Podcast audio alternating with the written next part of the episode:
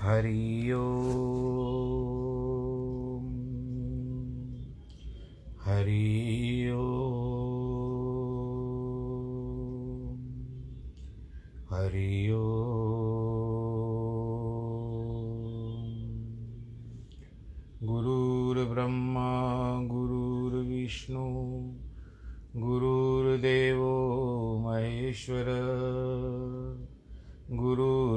गुरुर्साक्षात् परब्रह्म। तस्मै श्रीगुरवे नमः। विघ्नेश्वराय वरदाय सुरप्रियाय, लम्बोदराय सकलाय जगद्दिताय, नागाननाय श्रुतियज्ञविभूषिताय, गौरीसुताय गणनाथ नमो नमस्ते। नाहं वसामि वैकुण्ठे। योगिनां हृदयेन च मद्भक्तां यत्र गायन्ति, तत्र तिष्ठामि नारद। जिस घर में हो आरती, चरण कमल चितलाय तहाँ हरि वासा करे, ज्योत अनंत जगाए। जहाँ भक्त कीर्तन करे, बहे प्रेम दरिया। तहाँ हरि श्रवण करे, सत्यलोक से आए सब कुछ दीना आपने, भेंट करूँ क्या नाथ? नमस्कार की भेंट लो, जोड़ू मैं दोनों हाथ। जोड़ू मैं दोनों हाथ, जोड़ू मैं दोनों हाथ। शान्ताकारं भुजगशयनं पद्मनाभं सुरेशं, विश्वाधारं गगनसदृशं, मेघवर्णं शुभाङ्गं लक्ष्मीकान्तं कमलनयनं योगिविरधानगम्यं वंदे विष्णुं बहुभयहरं सर्वलोकैकनाथं, मङ्गलं भगवान् विष्णु, मङ्गलं गरुडध्वज, मङ्गलं पुण्डरीकाक्ष, मङ्गलायस्तनोहरि सर्वमङ्गलमाङ्गल्ये शिवे सर्वार्थसाधिके शरण्ये त्र्यम्बके गौरी, नारायणी नमोऽस्तु ते, नारायणी नमोऽस्तु ते, नारायणी नमोऽस्तु ते। श्रीमन्नारायण श्रीमन्नारायण श्रीमन्नारायण। प्रिय भक्तजनों दो दिन का विराम आ गया, विश्राम हो गया। आज की कथा को फिर से आरंभ करते हैं। आज पहली अप्रैल है। आप सबको अग्रिम पहले से ही कल भारत के हिसाब से और भारत देश के हिसाब से, हिंदू संस्कृति के अनुसार कल नया वर्ष होगा, जिसको संवत्सर कहते हैं। आज कल उगादि पर्व है। गुड़ी पाड़वा है। कई देशों में, कई प्रांतों में।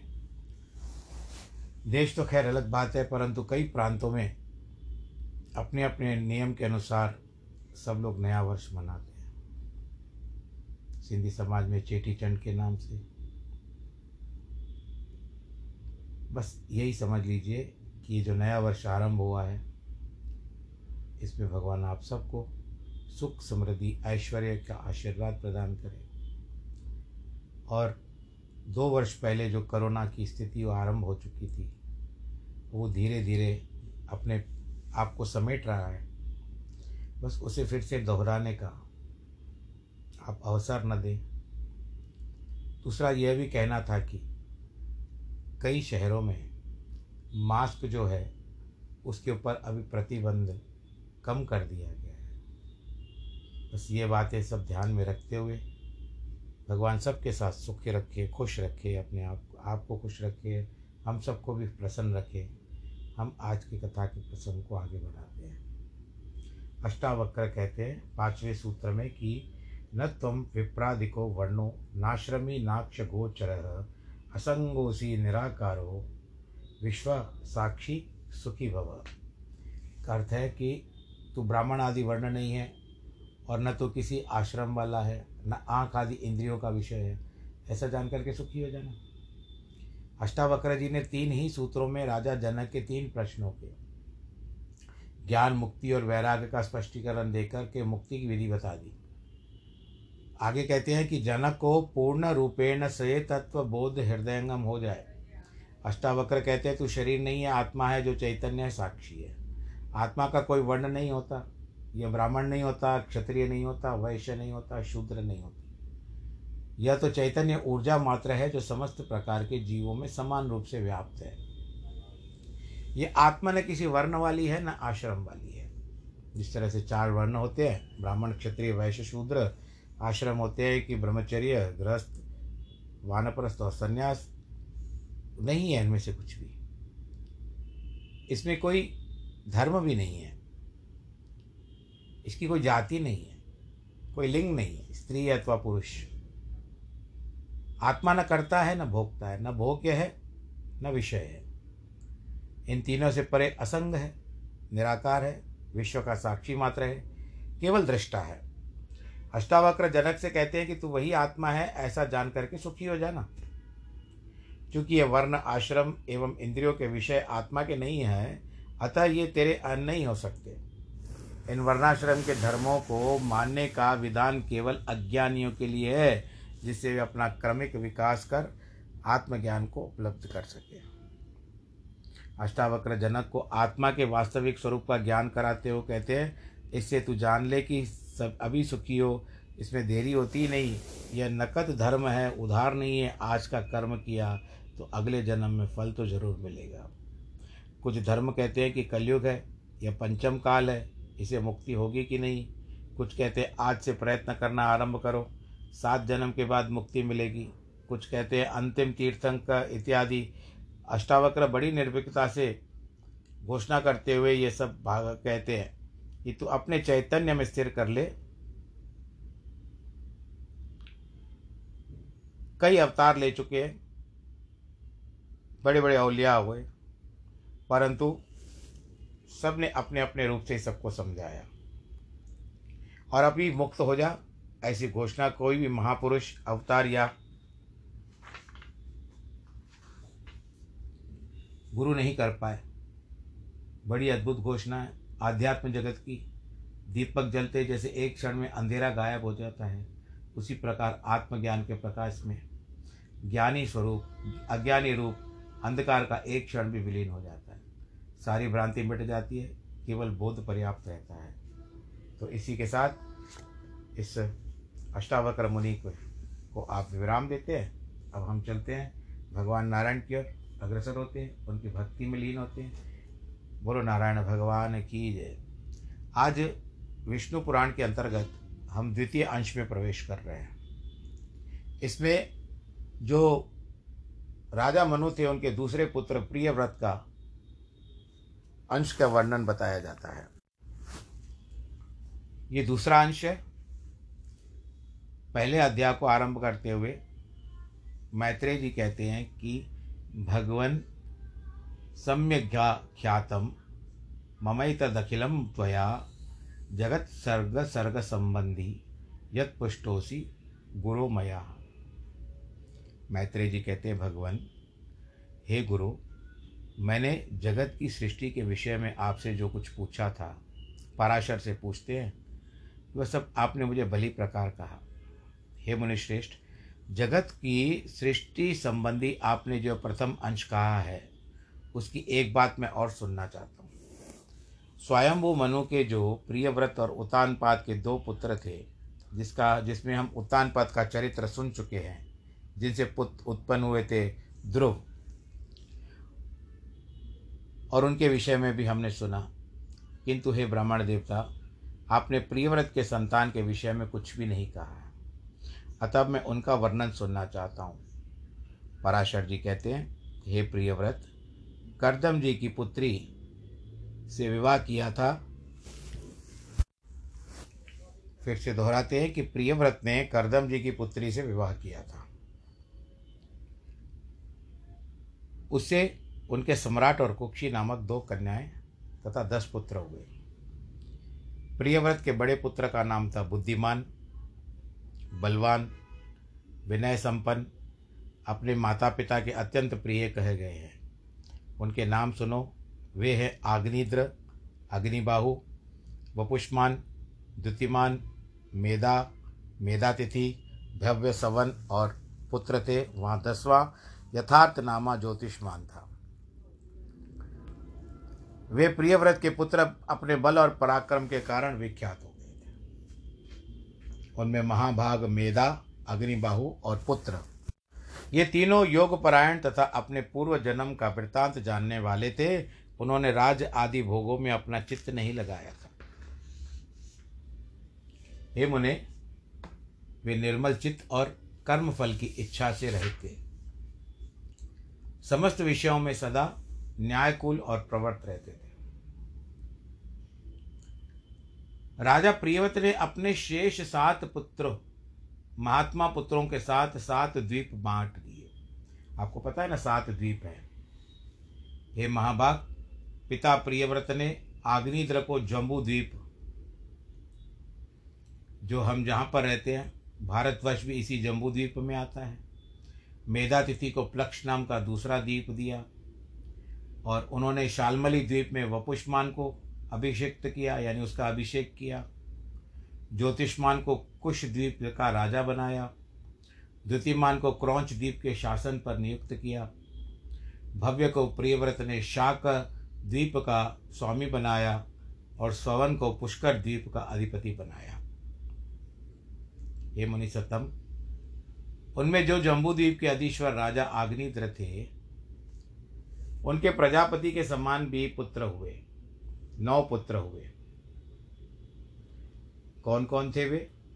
वे थे राजा नाभि, किम पुरुष, हरिवर्ष इलाव्रत रम्य हिरणवान कुरु भद्राश्व सत्कर्मशील, राजा केतुमाल। अब उनके जम्बूद्वीप के विभाग का सुनो। पिता आगे आग्निद्र ने दक्षिण की ओर से हिमवर्ष जिसे अब भारतवर्ष कहते हैं, वो नाभि को दिया। इस प्रकार किम पुरुष को हेमकूट वर्ष तथा हरिवर्ष को तीसरा नैधव नैषद वर्ष दिया। इसके मध्य में मेरु पर्वत है, वह इलाव्रत वर्ष, उन्होंने इलाव्रत को दिया तथा नीलाचल से लगा हुआ वह वर्ष रम्य को दिया। पिता आग्निद्र ने उसका उत्तरवती श्वेत वर्ष हिरण्यवान को दिया। तथा जो वर्ष श्रृंगारवान पर्वत के उत्तर में स्थित है, वह कुरु को और जो मेरु के पूर्व में स्थित है, वह भद्राश्व को दिया तथा केतुमाल को गंधमादन वर्ष दिया। ये नौ खंडों के नाम। इस प्रकार राजा अग्निधर ने अपने पुत्र के ये वर्ष दिए। हे मैत्रे अपने पुत्र को इस वर्षों में अभिषिक्त कर वे तपस्या के लिए शालग्राम नामक महापवित्र क्षेत्र को चले गए। हे महामुने किम पुरुष आदि जो आठ वर्ष हैं, उनके सुख की बहुलता है, बिना यत्न के स्वभाव से ही समस्त भोग सिद्धियाँ प्राप्त हो जाती हैं। उनमें किसी भी प्रकार के विषय पर असुख या अकाल मृत्यु आदि तथा जरा मृत्यु आदि का कोई भय नहीं होता। न धर्म, अधर्म अथवा उत्तम, अधम और मध्यम आदि ही भेद है। उन आठ वर्षों में कभी कोई युग परिवर्तन भी नहीं होता। महात्मा नाभि का हिम नामक वर्ष था। उनके मेरु देवी से अतिशय कांति मानक ऋषभ नामक का पुत्र उत्पन्न हुआ। ऋषभ जी ने भरत का ऋषभ जी से भरत का जन्म हुआ। उनके सौ पुत्रों में सबसे बड़े थे। महाभाग पृथ्वीपति, ऋषभ देव जी की धर्मपूर्वक राजशासन तथा विविध यज्ञों का अनुष्ठान करके उसके बाद वीर पुत्र भरत को राज्याधिकार सौंप कर तपस्या के लिए पुनः आश्रम चले गए। महाराज ऋषभ ने वहाँ भी वानप्रस्थ आश्रमों की विधि से रहते हुए निश्चय पूर्वक तपस्या की तथा नियम के अनुकूल यज्ञ अनुष्ठान किए। यह कथा ऋषभ देव की आपको श्रीमद् भागवत में भी मिलती है पाँचवें स्कंद में। वे तपस्या के कारण सूख कांटा हो गए थे। उनके शरीर की जो शिराएँ होती है, जिसको हम रक्त नाड़ियाँ कहते हैं, नस कहते हैं, वे भी दिखाई देती थी। अंत में अपने मुख में एक पत्थर की बटिया रख करके उन्होंने नग्नावस्था में महाप्रस्थान कर लिया पिता ऋषभ देव जी के वन जाने के बाद उसके राज्य को भरत जी को दे दिया गया। तब सबने यह हिमवर्ष इस लोक में जो भारतवर्ष के नाम से प्रसिद्ध हुआ, भरत जी के सुमति नामक परम धार्मिक पुत्र हुआ। पिता भरत ने यज्ञ अनुष्ठान पूर्वक यथेच राज्य सुख भोग कर उसके बाद राज्य को अपने पुत्र को सौंप दिया, जिसका नाम सुमति मैंने आपको बताया। हे मुने, महाराज भरत ने पुत्र को राज्य लक्ष्मी सौंपकर योग्याभ्यास के अनंतकाल शालग्राम क्षेत्र में अपने प्राण छोड़ दिए। ये कथा कई बार हम प्रसन्न काल में ला चुके हैं कि जिस तरह से उसका जो प्रेम था, मोह आ गया था, हिरण के प्रति आज जो मृत्यु को प्राप्त हुआ तो हिरण का रूप ही धारण किया था उन्होंने। शालिग्राम जो क्षेत्र कहा जाता है, वो नेपाल और ये क्या कहते हैं, बिहार के बीच में जो नदी आती है गंडकी, वहाँ पर उस क्षेत्र को कहा जाता है। फिर इन्होंने योगियों के पवित्र कुल में ब्राह्मण स्वरूप में जन्म लिया है मैत्रेय इसका चरित्र आगे आएगा। सुमति के वीर इंद्रदुम्न नाम का पुत्र हुआ, उसने परमेष्टि और परमेष्टि का पुत्र प्रतिहार हुआ। ये केवल वंशावली चल रही है। प्रतिहार के प्रतिहर्ता नामक विख्यात पुत्र उत्पन्न हुआ तथा प्रतिहर्ता का पुत्र भव भव का उदिगत और उद्गीत का पुत्र अति समर्थ प्रस्ताव हुआ। प्रस्ताव का पृथु पृथु का नक्त और नक्त का पृथु गय हुआ। गय के नर और उसके विराट नामक पुत्र हुआ। उसका पुत्र महावीर था। उसमें धीमान का जन्म हुआ तथा धीमान का पुत्र महांत और उसमें पुत्र मनस्यु हुआ। मनस्यु की पुत्र त्वष्टा त्वष्टा का विरज और विरज का पुत्र रज हुआ। ये सब आपने कभी कभी नाम भी सुने होंगे। उन सौ पुत्रों से यहाँ की प्रजा बहुत बढ़ गई। उन्होंने भारतवर्ष की नौ विभागों से विभूषित कर दिया गया। उन्हीं वंशधरा से पूर्व काल में फिर त्रेतादि युग क्रम से कत्तर युग पर्यंत इस भारत भूमि को भोगा था। अब भूगोल की ओर चलते हैं। कि पूछते हैं मुने अब आपके मुख से मैं पृथ्वी मंडल का विवरण सुनना चाहता हूँ। जितने भी सागर, द्वीप, वर्ष, पर्वत, वन, नदियाँ, देवता आदि पुरियाँ हैं, उन सब का जितना जितना परिणाम है, परिमाण है, जो आधार है और उपादान कारण है। तो वंशावली के बाद अब भूगोल पर चलते हैं। पराशर जी कहते हैं मैत्रेय सुनो। सब बातों को संक्षेप में वर्णन करता हूँ। इनका विस्तार पूर्वक वर्णन तो सौ वर्षों में भी नहीं हो सकता। जम्बू लक्ष, शालमल, कुश, क्रौच, शाक और सातवां पुष्कर। ये सातों द्वीप चारों ओर से खारे पानी इक्षुरस मदिरा, घृत, दधी, दूध और मीठे जल के साथ समुद्रों से घिरे हुए हैं। इसका वर्णन भी श्रीमद् भागवत की कथा में आता है। हे मैत्रेय जम्बू द्वीप इन सबसे मध्य वर्ग में, मध्य में स्थित है। उसके भी बीचों बीच स्वर्णमय सुमेरु पर्वत है। उसकी ऊंचाई चौरासी हज़ार योजन है। नीचे की ओर सोलह हज़ार योजन पृथ्वी में घुसा हुआ है। इसका विस्तार ऊपरी भाग बत्तीस हज़ार योजन है तथा नीचे तलहटी में केवल सोलह हज़ार योजन है। इस प्रकार यह पर्वत इस पृथ्वी पर कमल की कर्णिका कोष के समान है। इसके दक्षिणवर्त में हिमवान, हेमकूटू, हेमकूट और निषद, तथा उत्तर में नील श्वेत और श्रृंगी नामक वर्ष पर्वत है। उनके बीच में दो पर्वत हैं, एक का नाम है निषद और दूसरा का नाम नील। एक एक लाख योजन के विस्तार से फैले हुए हैं। एक योजन में चार कोस आते हैं और एक कोस में लगभग औसतन आठ और नौ किलोमीटर का औसत माना जाता है। तो वो एक कोस में होता है, चार कोस का एक योजन होता है। तो एक लाख योजन तक फैले हुए, उनमें दूसरे दूसरे दस दस हज़ार योजन कम है। हेमकूट और श्वेत नब्बे नब्बे हज़ार योजन तथा हेमवान और श्रृंगी आठ अस्सी अस्सी अस्सी सहस्त्र योजन के हिसाब से फैले हुए। मेरु पर्वत के दक्षिण की ओर पहला भारतवर्ष है, दूसरा किमपुरुष वर्ष है और तीसरा हरिवर्ष है। उत्तर की ओर प्रथम रम्यक, फिर हिरण्यमय, उसके बाद उत्तर कुरुवर्ष है। जो द्वीप मंडल की सीमा पर होने के कारण भारत के वर्ष के समान धनुषाकार है। हे द्विज श्रेष्ठ इसमें प्रत्येक का विस्तार जो होता है नौ नौ हज़ार योजन है। इन सब के बीच में इलाव्रत वर्ष है। इसमें सुवर्णमय सुमेरु पर्वत खड़ा हुआ है। हे महाभाग, यह इलाव्रत वर्ष सुमेरु के चारों नौ हज़ार योजन तक फैला हुआ है। उसके चारों ओर चार पर्वत हैं। चारों पर्वत सुमेरु को धारण करके ईश्वर कृत कलियाँ हैं। फिर इसके बाद मंदराचल के पूर्व में गंधमादन, दक्षिण में विपुल, पश्चिम में सुपाश्वर व उत्तर में ये सब भी दस हज़ार योजन ऊँचे हैं। इनके पर्वतों की ध्वजाओं के समान क्रमशः ग्यारह ग्यारह सौ योजन ऊँचे कदम जम्बू, पीपल और वट के वृक्ष हैं। वृक्ष जम्बूद्वीप के नाम का कारण है कि उसके फल महान गजराज के समान हैं। जब वे पर्वत पर गिरते हैं तो फटकर फैल जाते हैं।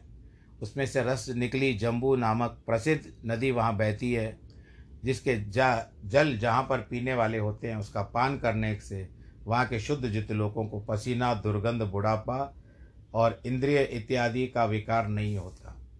उसके किनारे पर मृतिका का उस रस से मिलकर मंद मंद वायु से सूखने पर जम्बू नद नामक स्वर्ण हो जाती है, सिद्ध पुरुषों का भूषण है। मेरु पर्वत पर पूर्व में भद्राश्व और पश्चिम में केतुमाल वर्ष है और इसका दोनों के बीच में इलाव्रत वर्ष है। यह केवल पर्वतों की बातें हैं। इस प्रकार पूर्व की ओर चैत्ररथ, दक्षिण की ओर गंधमादन, पश्चिम की ओर वैभराज और उत्तर की ओर नंदन नामक वन है। हे मैत्रेय, शीताम्ब, कुमुंद कुररी माल्यवान तथा वैकंक और पर्वत। मेरु के पूर्व दिशा में केसराचल है। त्रिकूट, शिशिर, पतंग, रुचक, निषाद और केसराचल उसके दक्षिण की ओर है। शिखिवासा, वैडूर्य, कपिल गंधमादन जारूदी आदि उसके पश्चिमी केसर पर्वत है। ये मैत्रे मेरु के ऊपर अंतरिक्ष में चौदह हज़ार योजन के विस्तार वाली ब्रह्मा जी की महापुरी, जिसको हम ब्रह्मपुरी कहते हैं, उस सब के दिशा और विदिशाओं में इंद्रादि लोकपाल आठ आदि रपनीक विख्यात नगर हैं। विष्णु पादोद्भवा श्री गंगा जी चंद्रमंडल को चारों ओर से आप्लावित कर स्वर्गलोक से ब्रह्मपुरी में गिरती है। वहाँ गिरने पर वे चारों दिशाओं में क्रम से सीता, अलकनंदा, चक्षु भद्रा नाम के चार भागों में विभक्त हो जाती है। उनमें से सीता पूर्व की ओर आकाश मार्ग से एक पर्वत से दूसरे पर्वत पर जाती है। अंत में पूर्वस्थ भद्राश्व के पार कर समुद्र में मिल जाती है। इसी प्रकार हे महामुने, अलकनंदा दक्षिण दिशा की ओर भारतवर्ष में आती है। सात भागों में विभक्त होकर के समुद्र में मिल जाती है। चक्षु पश्चिम दिशा के समस्त पर्वतों को पार कर केतुमाल नामक वर्ष से बहती है। अंत में सागर में मिलती है। हे महामुने, भद्रा उत्तर के पर्वतों और उत्तर कुरु वर्ष को पार करती हुई उत्तरीय समुद्र में मिल जाती है। माल्यवान और गंधमादन पर्वत उत्तर तथा दक्षिण की ओर नीलाचल, निषद पर्वत तक फैले हुए हैं। उन दोनों के बीच में कर्णिकाकार मेरु पर्वत स्थित है। ये मैत्रे मर्यादा पर्वतों के बाहर भाग में स्थित भारत केतुमाल और भद्राश्व और कुरुवर्ष इस लोक पद्म के पत्तों के समान है। जठर और देवकूट, ये दो मर्यादा पर्वत हैं, जो उत्तर और दक्षिण की ओर नील तथा निषद पर्वत के ऊपर फैले हुए हैं। पूर्व और पश्चिम की ओर फैले हुए गंधमादन और कैलाश, ये जो दो पर्वत, जिनका विस्तार अस्सी योजन है, समुद्र के भीतर स्थित है। पूर्व के समान मेरु की पश्चिम और भी निषद और परियात्र नामक दो मर्यादा पर्वत स्थित है। उत्तर की ओर त्रिशृंग और जारूदी नामक वर्ष पर्वत है। ये दोनों पूर्व और पश्चिम की ओर समुद्र के गर्भ में स्थित है। इस प्रकार, हे मुनिवर, तुमसे जठर आदि मर्यादा पर्वतों का वर्णन किया है, जिनमें से दो दो मेरु की चारों दिशाओं में स्थित है। हे मुने, मेरु के चारों ओर स्थित जिन जी शीतांत आदि केसर पर्वत का विषय तुमसे कहा था उनके बीच में सिद्ध चरणादि के सेवित अति सुंदर कंदराएँ हैं। कंदराओं का अर्थ होता है कि गुफाएँ हैं वहाँ पर। हे मुनि सप्तम, उनमें सुरम्य नामक नगर तथा उपवन और लक्ष्मी, विष्णु, अग्नि एवं सूर्य आदि देवताओं को अत्यंत सुंदर मंदिर है, जो सदा किन्नर श्रेष्ठों से सेवित रहता है। किन्नर तो आप लोग जानते हो, किनको कहते हैं। उन सुंदर पर्वत द्रोणियों में गंधर्व, यक्ष, राक्षस, दैत्य और दानवादी अहरनिश क्रीड़ा करते हैं, यानी बिना रोके टोके, आनंद के साथ रहते हैं। हे मुने यह संपूर्ण स्थान भौम भौम पृथ्वी के स्वर्ग कहलाते हैं। ये धार्मिक पुरुषों के निवास स्थान है। पाप कर्मा पुरुष इनमें से सौ जन्म भी प्राप्त कर ले, लेकिन यहाँ स्थान पर नहीं जा सकता। जो स्थान बताए गए ना, कि अगर पापी मन में मन में पाप रखेंगे, सौ जन्म में भी हमको ये प्राप्त नहीं हो सकता। फिर इसके लिए आपको एक सौ एक जन्म लेने की आवश्यकता होगी तो क्यों जाएँ एक सौ एक? हम इसी जन्म में क्यों न मुक्त जाए? ऐसा विचार करके फिर आगे बढ़ते हैं। हे ब्राह्मण देवता, श्री विष्णु भगवान भद्राश्व वर्ष में, हयग्रीव रूप से, केतुमाल वर्ष में वारा रूप से, भारत वर्ष में कूर्म रूप से रहते हैं। तथा वे भक्ति प्रता, प्रतिपालक श्री गोविंद कुरु वर्ष में मत्स्य रूप से रहते हैं। मत्स्य यानी मछली के रूप में। इस प्रकार वे सर्वमय, सर्वगामी, हरि, विश्व रूप से सर्वत्र रहते हैं। मैत्रेय, वे सबके आधारभूत और सर्वात्मक है। हे महामुने, किम पुरुष आदि जो आठ वर्ष हैं, उनमें शोक यानी दुख, श्रम, मेहनत, उद्वेग, परेशानी क्षुदा भय आदि कुछ नहीं है। वहाँ की प्रजा स्वस्थ, आतंकहीन, समस्त दुखों से रहित है। वहाँ के लोग दस बारह हज़ार वर्ष की स्थिर आयु वाले होते हैं। उनमें वर्षा कभी नहीं होती, केवल पार्थिव जल ही है, और न उन स्थानों में कृत त्रेतादि युगों की कल्पना है। यानी न वहाँ पर सत्य है सत्ययुग है, न त्रेता युग है, न द्वापर युग है न कल युग है एक जैसा मौसम सदैव आनंददायी वहाँ पर वर्तमान रहता है। हे द्विजोतम, इन सभी वर्षों में सात सात कुल पर्वत हैं। उनमें से निकली हुई सैकड़ों नदियाँ आती है। तो आज यहाँ पर प्रसंग को पूरा करते हुए कि इसके आगे कथा नहीं है, अगर कथा शुरू करेंगे तो फिर आगे चलती जाएगी। तो उस कथा को हम यहाँ पर विश्राम देते हैं। कल जिस तरह से नव वर्ष है, आप सबने अपना अपना कार्यक्रम बना लिया होगा। बड़े आनंद के साथ मनाना, बड़ी खुशी के साथ मनाना, क्योंकि संवत्सर कहते हैं, यहाँ पर जिस तरह से आंध्र में दक्षिण की ओर उगादि कहा जाता है, अपने अपने प्रांत में अभी इस समय मेरे पास सूची नहीं है कि किस किस प्रांत में किस किस प्रकार से इस पर्व को मनाया जाता है। परंतु ऐसी मान्यता है कि ब्रह्मा ने, ब्रह्मा जी ने आज ही से, यानी कल के दिन से ही युग की आरंभ, युग का आरंभ किया था। कृत युग आरंभ हुआ था, जिस तरह से हम लोग सत्य को बोलते हैं। युग आरंभ हुआ था इसी दिन से। इसी कारण इसको युगादि युगादि कहते हुए उगादि के रूप में मनाया जाता है। तो ईश्वर करे, ये संवत जो है दो हज़ार उन्यासी के रूप में आ रहा है प्रतिवर्ष, क्योंकि हमारा भारत वर्ष का जो कैलेंडर है, विक्रम संवत के अनुसार माना जाता है।